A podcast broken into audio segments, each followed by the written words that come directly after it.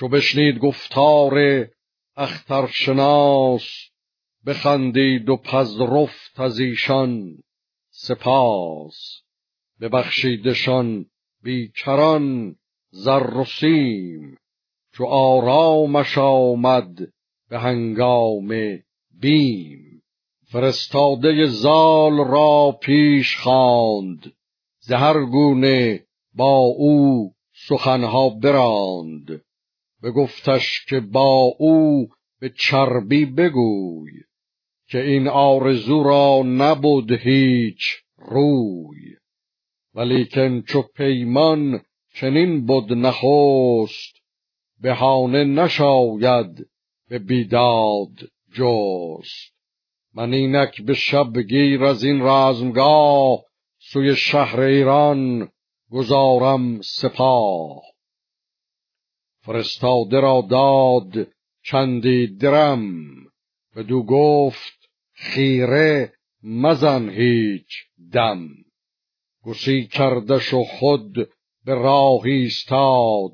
سپاه و سپه بد از آن کار شاد. ببستند از آن گرگ ساران هزار. پیاده به خاری کشیدند زار. دو بهره چو از تیر شب برگذشت. خروش سواران برآمد ز دشت. همان ناله کوس با کرنای برآمد ز دهلیز پرده سرای. سپه بد سوی شهر ایران کشید. سپه را به نزد دلیران کشید. فرستاده آمد دوان سوی زال ابا بخت پیروز و فرخنده فال.